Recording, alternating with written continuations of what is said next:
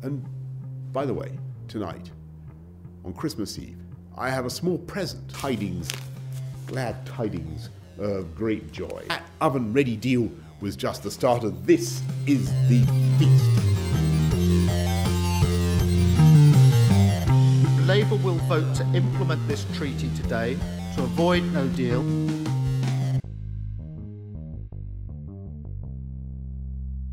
Angelo, l'ultima puntata per questo duemilaventi per Post Brexit News Explosion, quasi diciamo un sospiro di sollievo, ci lasciamo finalmente alle spalle questo Questo anno per, eh, per molti aspetti eh, terribile da dimenticare. C'è da dire anche che l'anno comunque in cui abbiamo cominciato a eh, intrapreso questo nostro percorso con i nostri appuntamenti video, il nostro podcast e soprattutto tutti eh, gli ospiti che ci hanno accompagnato sia nella prima eh, stagione che in questa seconda, che ovviamente continuerà nel duemilaventuno. Noi diciamo ci atteniamo a quello che è l'anno, l'anno accademico. Eh, ovviamente sono usc- successe molte cose dall'ultima puntata. Eh, Soprattutto, e eh, questo insomma eh, va anche a legittimare il nostro nome, dal, dal, dal primo gennaio, o meglio dal, da, sì, dalla fine del, del trentuno dicembre, eh, saremo davvero in una Londra post-Brexit. Proprio in questi momenti, stiamo registrando il trenta eh, di dicembre, si sta votando, eh, Starmer ha già eh, dichiarato che insomma loro voteranno, eh, lui almeno voterà eh, a favore del, del deal. Parleremo ovviamente del deal, dell'accordo eh, raggiunto nella vigilia di Natale e anche di come è stato insomma comunicato. Eh, diciamo puntata anche un po', un po', un po' diversa. Nella seconda parte eh, diciamo cercheremo di raccontare le, le dieci cose, una top ten eh, che non è proprio una classifica, non, hanno, non sono in ordine di importanza, ma delle cose un po' più eh, bizzarre, assurde, anche un po' ehm, ridicole, diciamocelo, della, della politica eh, britannica, che hanno veramente contraddistinto, contraddistinto quest'anno abbastanza eh, traumatico e, eh, oh, diciamocelo, è politicamente eh, disastroso. Sì, politicamente disastroso, non so, sì, un... che poi però è interessante, è interessante anche forse concepire e vedere quanto... Uh, quanto magari quest'anno possa essere comparato con altri anni, parte del secolo scorso, però sicuramente, sicuramente in questo secolo uh, duemilaventi appartiene sicuramente a, alla classifica del, dei peggiori, sicuramente in, uh, nella top cinque degli anni peggiori. E qui partiamo appunto con, come ricordavi tu, il fatto che Uh, il nostro nome del nostro podcast diventerà uh, effettivamente centrato al cento per cento, perché entriamo post Brexit, che peraltro dobbiamo, andrebbe anche ricordato che in realtà, eh, che in realtà eh, sono finite le, tra- le negoziazioni principali, diciamo, però eh, po- ci saranno negoziazioni per lunghi anni ancora, eh, ad esempio giusto su un tema, ad esempio sul tema della pesca, che era uno dei nodi centrali al centro di queste relazioni. Eh, al momento il valore del il volume, diciamo, del, dei pesci pescati dalle, dai pescherecci eh, europei nelle acque britanniche è stato tagliato, tagliato del venticinque per cento, che è molto meno di quanto era stato inizialmente richiesto dal Regno Unito. Eh, E però ci sarà anche qui un periodo di transizione di cinque anni e mezzo, sì, che è molto meno rispetto al periodo, al periodo che al, al, alla percentuale a cui aspirava eh, l'Unione Europea. Poi chiaramente per il periodo di transizione potrebbero, eh, potrebbero esserci dei eh, tagli più significativi su questo fronte. Però quello che è pervenuto a livello di, eh, a livello di Eh, narrativa è che soprattutto sopra, questo era un fronte sul quale era molto impegnato soprattutto la Francia, perché ehm, va chiarito che da entrambe le parti i pescherecci erano abituati a pescare nelle acque, nelle rispettive acque da, da decadi, se non secoli sostanzialmente, quindi ehm, parliamo, parliamo di questo. E sostanzialmente, per qua, nonostante il fatto che si tratti del zero virgola uno per cento, eh, una percentuale veramente bassa dell'economia britannica, del, del, del P I L britannico sostanzialmente, la questione è che le città costiere britanniche, che sono, fanno, sono parte delle aree più depresse del paese insieme al nord deindustrializzato, eh, hanno solo appunto, hanno sempre avuto solo la pesca come, eh, come sostanzialmente motore eh, delle loro economie, e sono zone che hanno votato in larga parte eh, a favore, a favore del Brexit e anche a favore dei conservatori nelle ultime elezioni, quindi c'era anche l'intento di salvaguardare dal punto di vista del governo di Boris Johnson. Quindi c'è un più un valore, qui va detto un valore più simbolico che economico effettivamente, eh, quindi più una questione anche, più, è anche un po' il centro della sovranità. Qui c'erano le due dinamiche, sovranità contro armonizzazione. La, il Regno Unito ovviamente voleva eh, dare questa rappresentazione di poter assicurare la propria sovranità eh, senza e, e poter tagliare qualunque forma di eh, cessione su questo fronte, mentre invece da parte di, dalla parte di Bruxelles bisognava garantire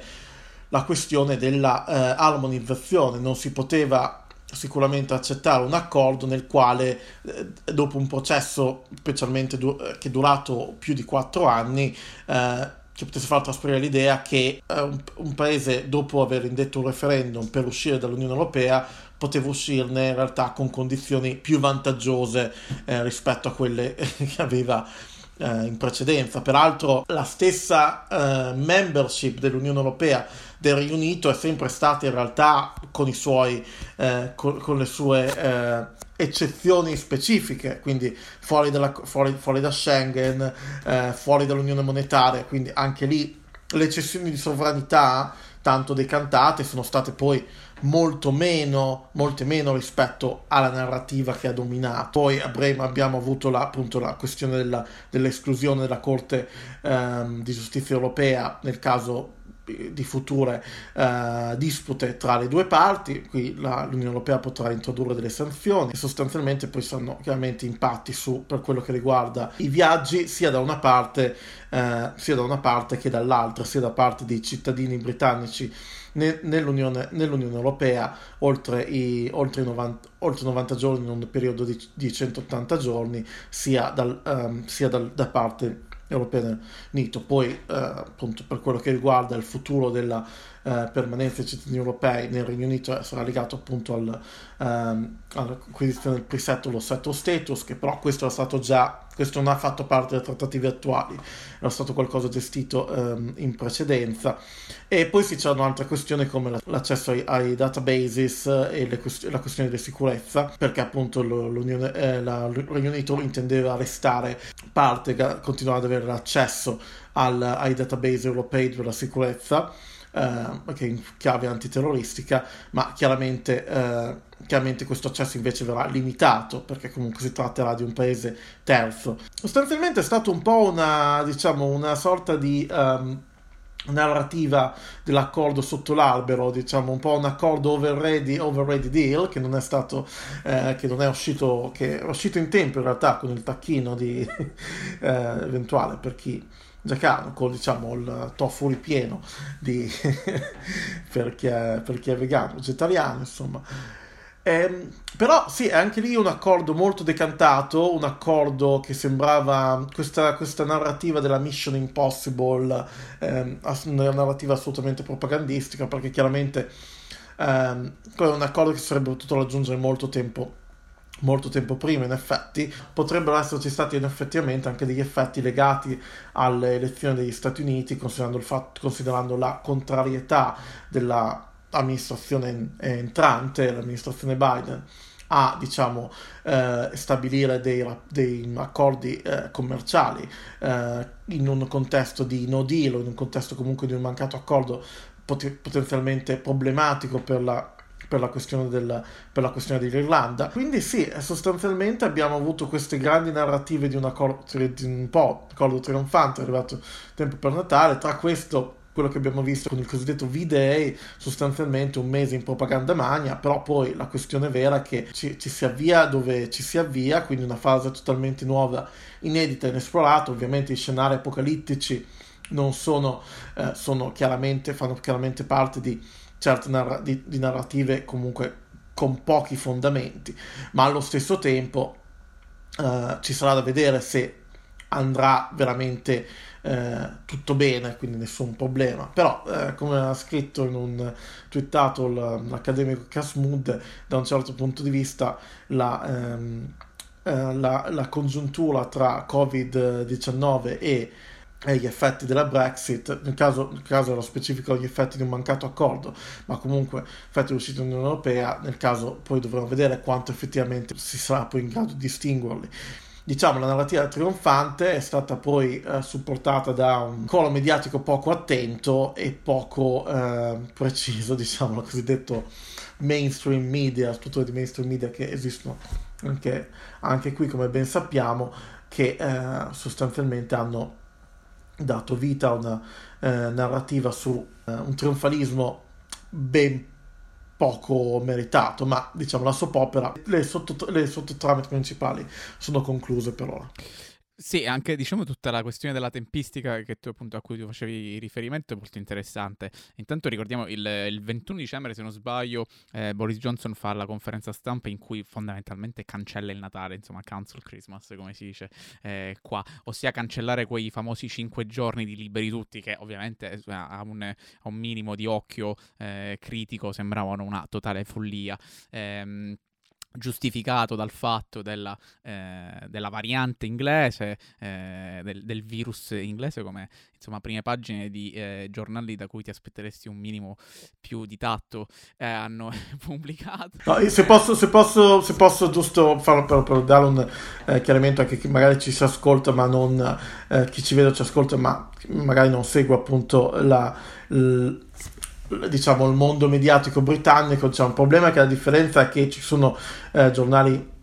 eh, media conservatori che magari danno spazio a certe teorie, a certe voci anche qui nel Regno Unito, come ci sono in Italia. Il problema è che certe narrative sono limitate ai tabloid e lì restano, non le trovi su altri giornali, ehm, non le trovi sul non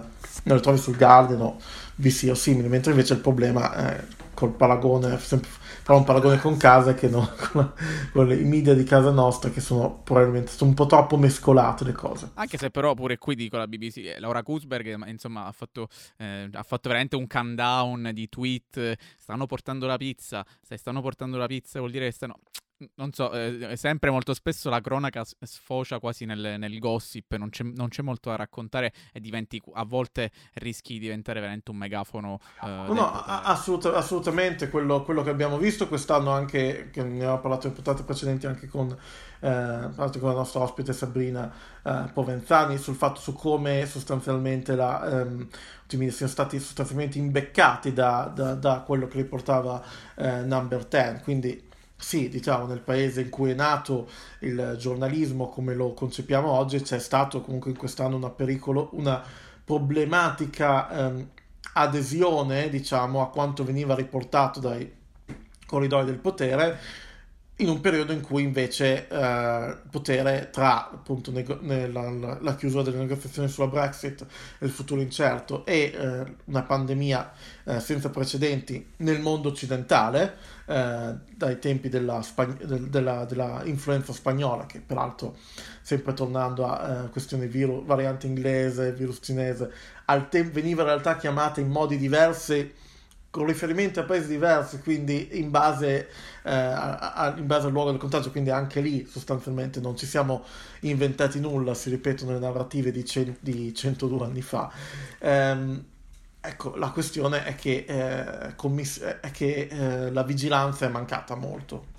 Assolutamente, e soprattutto come dicevi tu, il, questo mh, quasi annuncio trionfalistico del grande lavoro che si è fatto, si è raggiunto un obiettivo epocale. È logico, l'obiettivo è epocale perché purtroppo, eh, almeno purtroppo per noi eh, che hanno ancora diciamo un'idea di Europa, eh, il Regno Unito esce e, e, e compie, diciamo, trova compimento questo percorso che si era cominciato. Adesso manderò delle immagini di noi del ventidue giugno del duemilasedici, Angelo, che sappiamo entrambi dove eravamo, eravamo alla premiere Del, del film del nostro amico Luca, per cui abbiamo collaborato Influx al Genesis qua a Londra. Il ventidue giugno, il giorno dopo, ci sarebbe stato il il referendum. Eh, io ricordo che mia madre mi svegliò, io ero, poi il giorno dopo sono partito e sono andato a, a casa, mia madre mi svegliò eh, con, un, con un annuncio che sembrava fosse morto qualcuno della famiglia, eh, dicendo che fondamentalmente aveva vinto appunto il, il, il Leave. Sono stati quattro anni e mezzo, quindi eh, c'è stato il tempo, sembra, come diceva spesso, come dice spesso Michael Walker di Tisky Sour di Novara Media, eh, sembrata più veramente una pantomima da parte di Boris Johnson, eh, di veramente tirare fino all'ultimo eh, secondo per fare questo regalo di Natale al, eh, al, al, al popolo britannico. Cito proprio un attimo qualche copertina del, del Sun, che insomma sarebbe anche meglio non farlo, però veramente anche questo dà un attimo la dimensione, ehm, anzi no scusa, prima il Daily Mirror che dice "Deal done for Christmas", poi ce ne state un paio di, co- di copertine del, del Sun, eh, "The night before Brexmas", eh, come dicevi tu, eh, gran, eh, pompa magna di, di un accordo che sembra non avere appunto tariffe e quote, almeno da quello che dice Johnson, anche perché pure lì è un accordo che sono cinquecento pagine di, eh, di dettagli più altre, credo seicento di appendici. Eh, nessuno se l'è letto al momento perché non c'è stato il tempo semplicemente, quindi ci vorrà molto tempo anche per, per veramente digerire. Quindi al momento eh, prendiamo per buone le parole di, eh, di Johnson come quelle della von der Leyen. Ci sarà tempo, eh, o meglio, ci sarà tempo per i giornalisti per leggerlo, ehm, poi anche ovviamente l'Unione Europea, questo dovrà essere, probabilmente verrà eh, votato. Quello che ha detto Johnson è eh, "We were told we couldn't have our cake and eat it", quindi c'era stato detto che non potevamo avere la, la torta e, e mangiarla. "I'm not going to claim that this is, that this is the cakiest treaty, but it is, I believe, what the country needs at this time". Quindi non, non, non, non verrò a dire che questo è, il, è l'accordo più è tortoso, diciamo, che, che potevamo ottenere, ma è quello che possiamo Eh, di, che, di cui avevamo bisogno al momento. See, this is a cakeist treaty. So you are having your cake and eating it? You said it. Eh, tra l'altro, eh, ripeto, eh, no tariffe e quote, almeno da quello che dice Boris Johnson, però non sui servizi. Eh, ricordiamo che insomma questo paese quello che, che, che offre di più, l'ottanta per cento sono i propri servizi, quindi sarà interessante questa cosa. Eh, Volevo citare ehm, Andrea Pisauro degli amici del manifesto di Londra, che molto probabilmente anche riusciremo magari a fare una puntata con loro eh, nel, prossimo, nel prossimo anno, anche perché hanno fatto un, un, un report molto interessante sugli italiani a Londra e sul, sulla crescente ormai percentuale di quelli che vogliono in realtà tornare eh, in Italia. Quello che ha scritto lui su, su un post di Facebook per il manifesto di Londra è eh, "Secondo i nuovi accordi eh, nell'immediato non ci saranno né tariffe né quote sulle merci, ma finirà la libera circolazione di persone, merci e servizi. Chi vorrà trasferirsi in U K avrà bisogno di un eh, visto e un contratto, mentre ogni bene venduto che transiterà nella Manica dovrà essere accompagnato da significativi aumenti di controlli e burocrazia. Inoltre, qualunque significativa divergenza tra le regole del mercato unico europeo, su cui i britannici non avranno più voce in capitolo, e quello U K risulteranno, risulteranno in tariffe e contenziosi legali. Si tratta del primo accordo commerciale al mondo che crea più barriere invece di ridurle, ma non lo fa per difendere l'ambiente, i lavoratori o un settore fragile dell'economia, ma per affermare un malinteso concetto di sovranità. La sovranità di compilare moduli e assumere doganieri per mantenere un controllo burocratico e eh, contabile, ma non quella di decidere del proprio destino nel mondo. Di fatto il Regno Unito rinuncia alla sua influenza in Europa senza guadagnarne altrove". Mi sembra insomma che eh, rassuma eh, benissimo tutto quello che la Brexit è stata. Invitiamo ovviamente a leggere tutto il post che è più composito e in- interessante. Sì, sì, assolutamente, assolutamente. È un, insomma, una, un accordo commerciale molto, eh, diciamo, veramente sì, abbiamo, ehm, ne abbiamo, diciamo, noi non abbiamo avuto il tempo di leggerlo, abbiamo avuto il tempo di vedere alcuni del, dei um, assunti portati anche nei media e appunto eh, rifacendosi a Johnson e le sue iperboli che fanno parte del suo Uh, flamboyant, um, e non lo dico in, in, in uh, tono um, necessariamente divertito della sua flamboyant personalità, cioè, nel senso, se quando abbiamo se si arriva a dire che non è l'accordo più tortoso è significativo, eh, nel senso che in realtà le cessioni sono state fatte, eh, sono state eh, sono state significative. E poi penso che una delle rappresentazioni più, più interessanti fatte, diciamo, della, della questione tra eh, delle questioni della Brexit era stata quella fatta da George Monbiot del Guardian in un video su, eh, da, per Double Down News quale rappresentava la, diciamo, la Brexit un po' come un conflitto tra due capitalismi, quindi il capitalismo quello eh, industriale e, e il capitalismo finanziario. Quindi in questo lo abbiamo visto in questi anni che la, la forte opposizione nel mondo del business alla Brexit è venuta eh, dal, dalla C B I, che è il corrispettivo della eh, Confindustria eh, qui nel Regno Unito, e diciamo Da, da, dai, dai gruppi del ehm, diciamo eh, capitalismo materiale da un certo punto di vista, mentre invece dal punto di vista del capitalismo finanziario c'è stata, quindi qui si inserisce l'altra narrativa, perché poi c'è anche il modo in cui ehm, la Brexit è stata sostanzialmente, eh, dato che siamo in tempi natalizi, impacchettata, eh, restituire sovranità al popolo da un punto di vista. Da un altro punto di vista, invece, quello un po' più effettivo, invece, un po' una questione di uh, fermare in, sul nascere qualunque rischio di potenziale deregolamentazione regolamentazione a livello europeo delle transazioni, delle transazioni finanziarie. Quindi questo, diciamo, un uh, punto più centrale, e che comunque è sostanzialmente eh, dovremo poi vedere gli sviluppi, anche se, come ha scritto la nostra eh, un'altra dei nostri ospiti eh, quest'anno, ehm, Cristina Marconi, eh, su, nel suo uh, um, post eh, sul um, Huffington Post Italia, eh, volevano fare eh, Singapore sul Tamigi, per il momento hanno Wuhan sul Tamigi, quindi poi ci sarà da vedere anche questo sviluppo eh, in particolare. Assolutamente, anche per proposito di Wuhan, eh, in notizia di ieri, credo eh, il giorno in cui ci sono stati più contagi nel, nel, nel Regno Unito, cinquantamila, probabilmente oggi stesso, sto pomeriggio, Johnson eh, farà una nuova conferenza stampa in cui eh, ipoteticamente annuncerà una Tier cinque, quindi una... Um, uno, st- uno stato di livello di- dell'emergenza ancora più alto. Poi insomma eh, tro- lasciano un po' anche il tempo che trovano, perché Tier tre, Tier quattro sembrano identiche, non, non vedo veramente la differenza. Chiamalo lockdown e basta, piuttosto che fare questi giri di parole. Ma appunto Boris Johnson ci ha, ci ha, ci ha abituato anche a questo, come del resto eh, come di, tornando un attimo alla Brexit, forse anche la cosa un po' più triste, la, la fine della libertà di movimento, eh, che eh, insomma ha tanto giovato sia a me che a te, come a migliaia di, eh, di ragazzi e ragazze che si sono trasferite Eh, qui a Londra negli anni per cercare una, una vita diversa, eh, eh, trovare nuove opportunità. Eh, eh, finirà eh, eh, il, il progetto Erasmus, o meglio il, il Regno Unito non farà più parte ovviamente del progetto Erasmus, che rimane ovviamente l'appannaggio soltanto dei, dei eh, cittadini, degli studenti della comunità europea. Verrà sostituito da quello che Boris Johnson ha definito il Turing eh, Scheme, eh, cioè sempre pure lì la stessa narrativa, eh, non,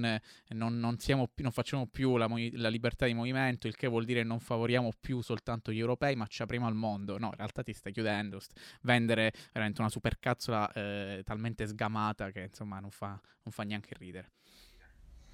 Assolutamente, assolutamente, perché poi serve anche ricordare che quando, um, quando eh, anni fa... Um,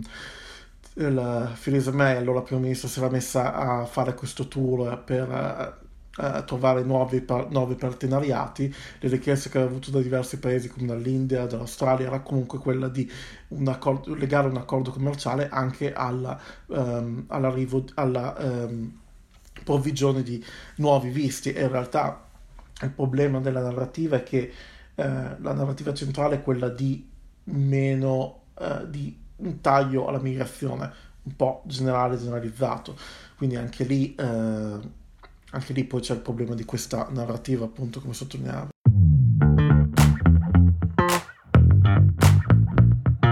Angelo, chiudiamo questa puntata di Post Brexit News Explosion, eh, questa eh, annata, facendo una, una, una super classifica del, degli orrori, eh, perché come spesso parli, ne discutiamo con te, insomma con chiunque viva ehm, da questa parte della manica, eh, c'è sempre, eh, c'è sempre una, um, un modo di raccontare il Regno Unito molto edulcorato, eh, si porta ancora molto rispetto eh, per il concetto degli inglesi che sono bravi a seguire le regole, della politica che ha questo questo aplomb e questa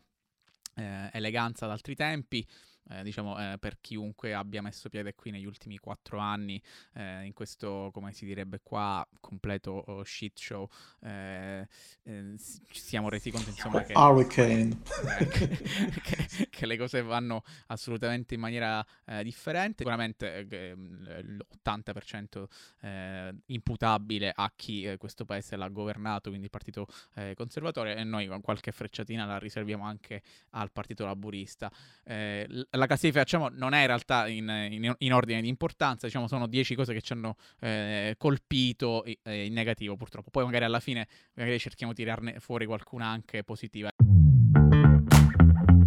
La, il, mio, il mio numero uno, cioè la, quindi la decima, sarebbe l- lo scandalo degli A-Levels, che probabilmente in Italia nessuno ha idea di cosa sia successo quest'estate. Noi non, ne, non eravamo neanche eh, diciamo in onda, non facevamo la nostra programmazione perché era intorno a luglio-agosto. Detta in maniera molto breve, gli A-Levels sono, sarebbero gli esami di maturità che si svolgono qui tra i sedici e i diciotto anni. Per via della pandemia si era deciso di non farli eh, fisicamente e quindi fare una media tra i voti dei professori più eh, diciamo un, uno storico della scuola in cui ti ritrovavi. Eh, C'è da dire che qui i voti delle levels sono molto importanti perché ti consentono di entrare o meno eh, in, un, eh, in un'università piuttosto che eh, un'altra. Facendo la media dei voti, ovviamente se tu eh, hai la sfortuna, insomma eh, purtroppo la condizione familiare di eh, far parte di una scuola che è magari in un quartiere meno, eh, meno abbiente e quindi con meno possibilità, probabilmente la media della tua scuola è molto più bassa. Questo cosa ha comportato? Che migliaia di ragazzi che magari erano i più bravi della classe, eh, pronti per entrare a Cambridge, a Oxford, Oxford sono stati eh, rigettati. Mi pare di capire che comunque eh, le cose si siano aggiustate e quindi si siano si sia fatto, diciamo, un'inversione di A U solita, diciamo, di questo governo, e che quindi chi è stato danneggiato sia stato uh, eh, reinserito. Eh, Sì, eh, quello del scandalo dei levels è molto significativo, soprattutto eh, in un paese con, che sostanzialmente che, mette, eh, sem- che viene sempre visto come il faro della meritocrazia, invece è sottolineato troppo, eh, quasi, quasi non viene quasi mai sottolineato il fatto che è uno dei paesi più diseguali, non d'Europa ma del mondo intero, eh, sostanzialmente, a livello di accesso a opportunità. Quello abbiamo poi eh, più recente la questione del, del super fiasco eh, dei camion bloccati a Dover, in questo, questo che era divenuto questo gigantesco parcheggio per eh, camionisti sostanzialmente bloccati eh, prima, prima di Natale per, a, a causa del, delle incertezze eh, riguardanti, eh, riguardanti l'accordo, eh, le trattative tra Londra e Bruxelles, di cui abbiamo avuto poi eh, prove di solidarietà locali con la comunità Sikh, eh, con la comunità Sikh locale che aveva provveduto pasti e simili, ma qui abbiamo avuto, diciamo, una dimostrazione di eh, una problematica molto grave, quello anche quello che significherebbe, che avrebbe significato anche una eh, Brexit senza accordo, effettivamente sarebbe stato questo. Tutto questo poi eh, sì, un grande, un grande dibattito sui, Um, sui confini. Abbiamo avuto anche un tweet del, uh, di Verhofstadt del um, Renew Europe su questo fronte, anche se poi in realtà il problema dei confini in Europa eh, è ben diverso, e va anche detto che poi, sempre parlando di confini come abbiamo puntato nelle puntate precedenti, negli ultimi vent'anni um, oh, circa trecento persone hanno perso la vita cercando di attraversare il canale della Manica, quindi uh, ci sono, diciamo, quello è stato una, una scenario molto problematico, ma eh, il vero problema dei confini è un altro e costa e continua a costare eh, vite. Al numero otto abbiamo inserito Kay Burley, che per chi non, non lo sapesse è una storica ehm, giornalista, intervistatrice di Sky News, che abbiamo visto ne- in una delle nostre puntate precedenti, che bacchettava in maniera assolutamente eh, feroce, come anche il suo ruolo impone, ehm, il ministro della salute Hancock, quando lui non indossava, eh, quando ehm, chiedendo a lui perché Boris Johnson eh, durante un meeting a eh, Ten Downing Street non indossasse la mascherina, eh, Hancock non sapeva cosa rispondere. Cosa è successo fondamentalmente negli ultimi un paio di settimane fa, forse tre settimane fa, eh, Kay Burley per festeggiare i suoi sessanta anni ha ben deciso con, insieme ad altre colleghe, di andare a un ristorante quando eravamo in Tier tre e quindi gli households non si potevano eh, mischiare. Kay Burley che fondamentalmente ha la popolarità che avrebbe, penso, Lilly Gruber in Italia, quindi insomma difficilmente sarebbe passata inosservata, quindi quando tutti il governo chiedeva di rimanere a casa e non mischiarsi, lei ha ben deciso, anziché di farlo magari anche in maniera clandestina, che dico farlo a casa tua nessuno ti, eh, ti verrà a scovare, ha deciso bene di andare a un ristorante insieme ad altri colleghi, quindi mischiando household. È stata sospesa per sei mesi dalla, eh, diciamo anche una... Eh, volendo una misura abbastanza severa, non ovviamente il suo stipendio, quindi comunque continuerà a recepire lo stipendio, eh, pur eh, non ho capito se non lavorerà o semplicemente non andrà in video. Comunque sicuramente un danno eh, di immagine per lei, anche se sappiamo benissimo che queste cose vanno e vengono, eh, eh, ce ne dimenticheremo insomma. Sette, il nostro numero sette in questa top dieci della, come dire, Uh, bizzarrie, nonsense, follie simili di questo Regno Unito. Um, quindi abbiamo la sospensione di Corbyn dal partito laburista dopo la pubblicazione del uh, report del H E H R C um, sull'antisemitismo nel partito laburista, che ha, dopo una intervista, un'intervista rilasciata a Sky uh, dall'ex leader Jeremy Corbyn, ha visto poi una successiva intervento a po- poco nella stessa giornata da parte di Starmer, che, di Keir Starmer, il nuovo leader, che ha eh, sostanzialmente, sostanzialmente aveva indicato rispetto all'intervento di Corbyn che chi, non, eh, chi aveva criticato, sollevato dubbi sul eh, contenuto del rapporto sostanzialmente eh, faceva parte del problema, non della soluzione, e aveva poi portato alla eh, sospensione che è stata poi Uh, rivista d- dal, parti- dal partito, che sostanzialmente ha aperto una fortissima divisione all'interno del partito laburista, ehm, e quindi il partito laburista si trova in una situazione abbastanza surreale, in quanto trova ad essere il partito eh, con eh, la maggiore numero di membri a livello europeo, eh, che però eh, sono membri a favore, che sono membri che entrarono per supportare Jeremy Corbyn, ma soprattutto per supportare una certa virata, una forte virata a sinistra dopo eh, oltre una decade di New Labour e di sostanzialmente temperamento di politiche, ehm, una narrativa secondo la quale l'unica cosa pote- che, che la sinistra che ci si poteva fare è quella di sostanzialmente temperare le politiche neoliberiste in modo più uh, umano, tra virgolette, eh, e quindi sostanzialmente ci si trova ehm, In, questo profondo, in questa profonda divisione, che è stata resa molto evidente e chiara in un anno in cui sost- l'opposizione non è mai stata più necessaria. Esattamente. Quindi abbiamo eh, sostanzialmente quest'anno avuto, dovendo dare un po' un giudizio sull'opposizione, eh, diciamo che sicuramente è stata molto più eh, focalizzata sui problemi interni, eh, e per questo sostanzialmente la, la narrativa è stata dominata dalla Dal, dai conservatori di Boris Johnson, e ultimo fronte che non ha poi a che fare con l'espulsione di, ehm, con la sospensione pardon, di Corbyn, troviamo adesso il leader del, leader del, del partito laburista che invita i suoi parlamentari ha invitato i suoi parlamentari a votare un accordo dopo essere stato il leader eh, dopo essere stato, prima di diventare leader, il, eh, rappresent- il membro del governo ombra del suo predecessore Corbyn, aver reso la, eh, l'idea di un secondo referendum politica ufficiale del partito laburista, una politica che non ha sicuramente premiato il partito eh, nelle elezioni del, di dice- del di dodici dicembre dell'anno scorso. Quindi diciamo che sì, poi dopo il risultato elettorale dell'anno scorso va detto che eh, Starmer sottolineò che non c'era esattamente più spazio per una discussione di quel tipo eh, su un secondo referendum, ma tuttavia diciamo eh, se, è molto ehm, è un po' discutibile diciamo come posizione, come prospettiva, anche se purtroppo la, eh, in ogni caso va detto che il tempo eh, che il tempo sta eh,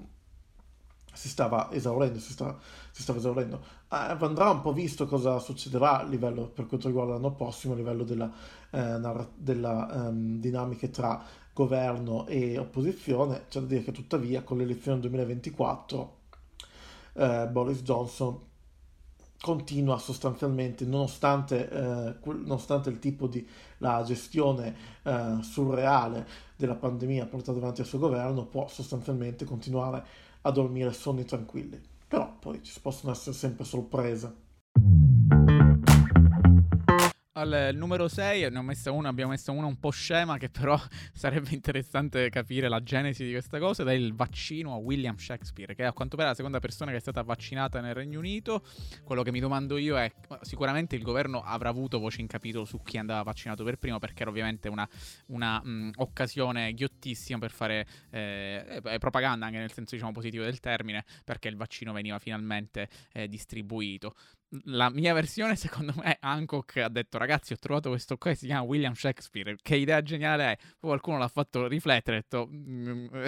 forse non è proprio, se facciamo un po' la figura dei, dei, dei peracottai, e hanno fatto vaccinare prima la signora di, eh, di novanta anni, e William Shakespeare è arrivato eh, secondo. Però anche lì, secondo me, diciamo, la dice lunga su... su come eh, la eh, narrativa e la comunicazione di questo governo è stata eh, gestita, eh, anche e soprattutto all'indomani, diciamo, del, del, della dipartita di, di Cummings. Assolutamente. Poi diciamo che in questa lista ci mancavano, ci mancavano eh, i fantasmi di Winston Churchill e Margaret Thatcher a quel punto. Abbiamo avuto poi la questione famosa dell'esame della vista di Dominic Cummings, un uomo che ha sempre avuto una grande acume e una grande, eh, ha, diciamo, ci ha visto lungo, eh, sempre, però diciamo che la sua visita, la sua visita a Durham, eh, presso Stato di Durham, per fare un, un esame della vista, come diceva, sostanzialmente ricordiamo che eh, Dominic Cummings decise di eh, um, spostarsi vicino a Durham nel momento, eh, nel momento, in, in momento in cui l'intero paese era bloccato e nessuno poteva spostarsi, e sostanzialmente giustificò questo in caso, eh, esame di vista, eh, al fatto che doveva fare un esame eh, per, per dover testare la sua, eh, la sua capacità visiva eh, guidando, e però è, è poi ironico che sostanzialmente l'anno si sia concluso con la sua eh, espulsione, la sua cacciata da Downing Street con tanto di... Um, con tanto di scatolone di cartone con i suoi effetti personali.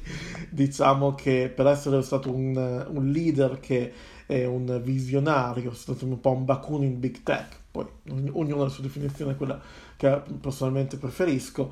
non aveva certamente un, diciamo, l'esame non ha, non, certo non lo vedeva, non l'ha visto molto talentuoso sulla preveggenza, perché nessuno si sarebbe aspettato una sua espulsione. Eh, perché comunque il governo Boris Johnson eh, lo difese eh, in quella fase, nonostante la, la chiara indignazione. Però diciamo che eh, quella era una, si è poi rivelata una partita lasciata in sospeso, eh, ma anche se poi lì vanno anche aggiunti altri scontri interni che poi hanno visto, eh, hanno visto, caccia, visto la eh, cacciata di Cummings. Quindi non tra- parliamo semplicemente di una questione di, di principio, parliamo di equilibri interni al numero dieci Downing Street, e il fatto che a molti conservatori non si è mai dato il genio il fatto che un privato cittadino deve avere quella forma di accesso e di controllo vicino al primo ministro. Eh, infatti, diciamo, eh, eh, si, si prevede un futuro più politico su questo fronte.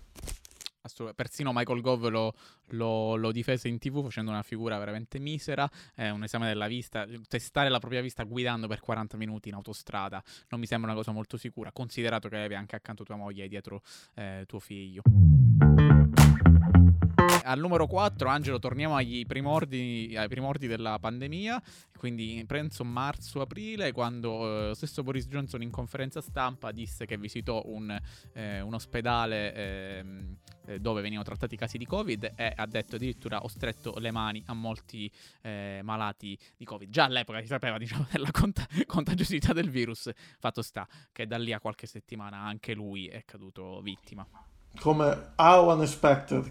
come non, non erano veramente scenari assolutamente eh, incredibili, impossibili, inimmaginabili.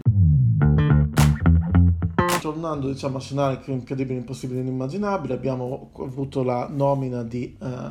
quest'anno la nomina di Tony Abbott, l'ex primo ministro eh, australiano, eh, in un, diciamo, board eh, volto a consigliare volto a consigliare il, il, governo britannico eh, rispetto al, uh, a prospettive future su accordi commerciali, eh, che aveva sostanzialmente sollevato molte critiche per una serie di motivi, eh, da un punto di vista questione di conflitti di interessi e da un altro punto di vista le sue, oppure la sua posizione a eh, misure di eh, contrasto al cambiamento climatico, l'opposizione al matrimonio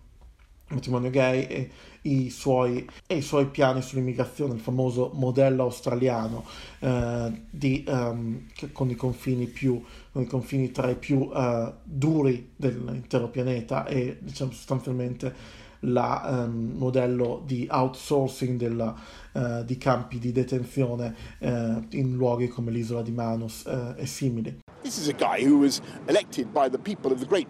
liberal democratic uh, nation of Australia, and you've been to Australia. It's an amazing country. It's a freedom-loving country. It's a it's a liberal country. Um, there you go. Uh, I think I think I think that speaks for itself. E questo anche a sottolineare, insomma, che questo governo eh, ci sarebbero altri scandali come quello, insomma, dei dei P P I, degli approvvigionamenti eh, appaltati ad amici degli amici. Tony Abbott, insomma, fa parte di questa cerchia qui, di queste nomine un po' oh, dubbie e bizzarre. Al secondo posto, ripetiamo, non è una questione di, eh, di importanza, è semplicemente un ordine che abbiamo scelto. Eh, noi torniamo sul partito laburista, ai noi con, con, il, con il suo leader Keir Starmer, che insomma in questi mesi di um, leadership ha dimostrato um, a, a mio avviso poca statura morale. Veramente si è capito poco eh, cosa pensi di quest'uomo. L'antefatto era che dai tifosi del Millwall avevano fischiato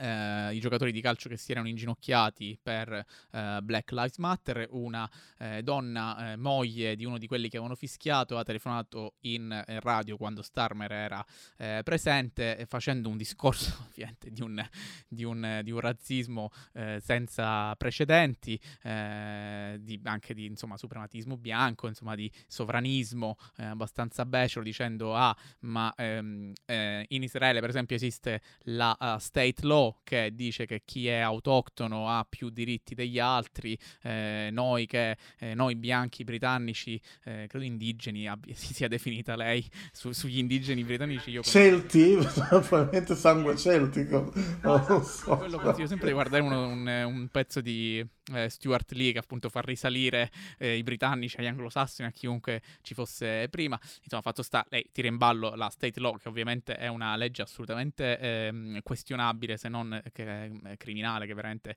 mette in atto una forma di apartheid eh, nel, nello Stato di Israele. Starmer non ha fatto una piega, eh, dicendo semplicemente, anzi, che questi eh, diritti, nel, nel, nel suo modo di pensare probabilmente intendeva eh, diritti eh, eh, uguali per tutti, ci sono già.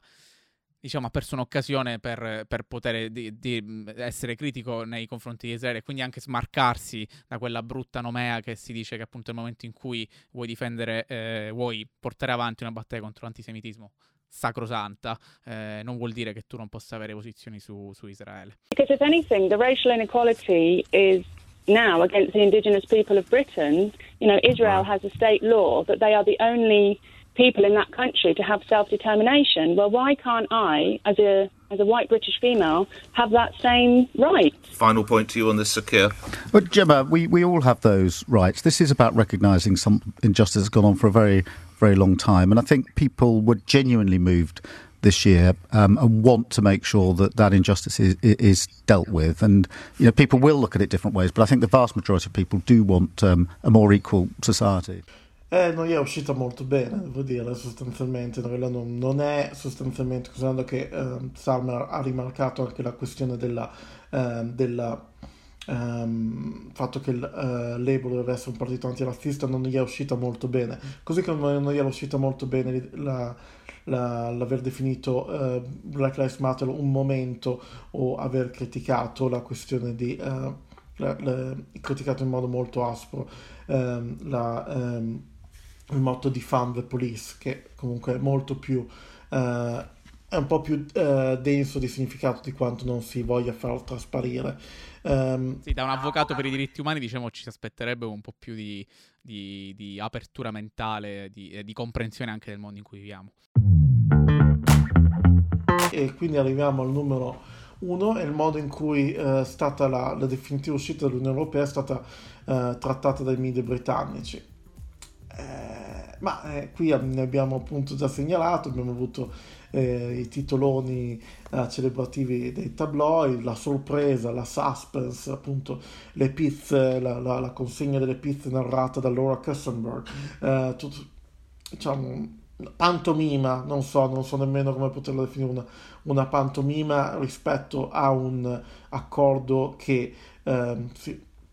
è possibile raggiungere molto prima, ma mentre invece è stato molto chiaro che si è voluto giocare, si è voluto giocare d'effetto, eh, si è voluto giocare d'effetto, si è voluto raggiungere un accordo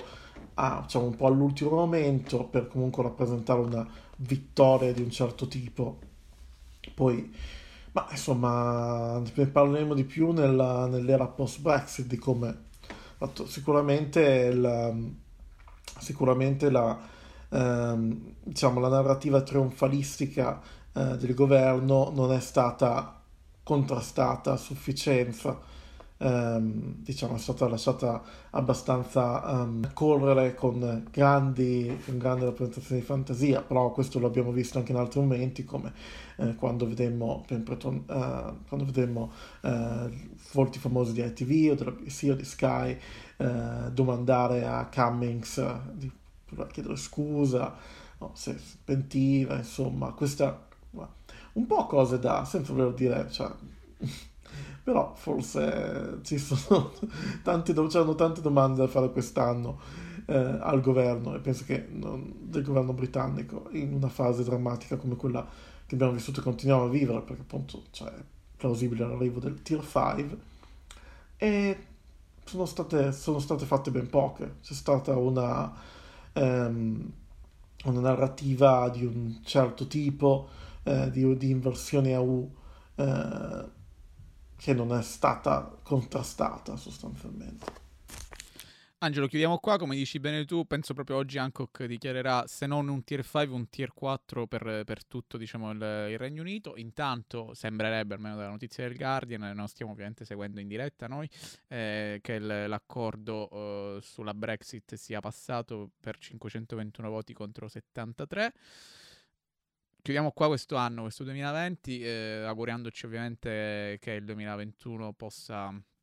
portare un minimo di serenità in più. Sappiamo ancora che il, il percorso per superare questa eh, tremenda pandemia è ancora lungo. È vero che abbiamo un vaccino, eh, eh, speriamo che insomma le cose funzionino per il meglio e eh, che almeno non so, per quest'estate si possa tornare a un minimo di eh, idea di una, di una vita più normale. Happy New Year, non sono sicuro di regolare buon anno. Ah, sì, considerato so. che, che, che, sì, che si considera il prossimo anno. Prossimo anno, sì, insomma, speriamo. L'auspicio per il prossimo anno è semplicemente quello, penso che può essere semplicemente quello di riuscire ad uscire lievemente da questo um, Groundhog Day,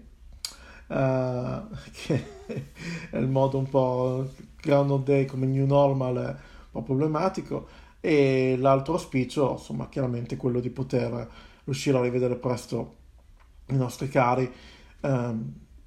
diciamo, la barra di aspettative per il duemilaventuno è abbastanza bassa, quindi speriamo che riesca, che riesca a, a lanciare il cuore oltre l'ostacolo. Non è molto alto, perché con la prospettiva che abbiamo, quindi insomma, vedremo. Però buon anno e sì, continueremo ad avere altri ospiti, alcuni con cui abbiamo già parlato, alcuni nuovi e alcune nuove, e continueremo a parlare della, del mondo e della,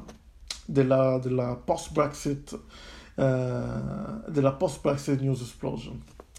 Assolutamente, se vi è piaciuto quello che avete visto in questi, in questi mesi, eh, fateci questo regalo di Natale anche in ritardo, iscrivetevi al canale, mettete un like che ci aiuta, eh, commentate anche dicendo quello che magari vorreste vedere eh, di più, eh, insomma un buon anno a tutti e ci vediamo nel duemilaventuno.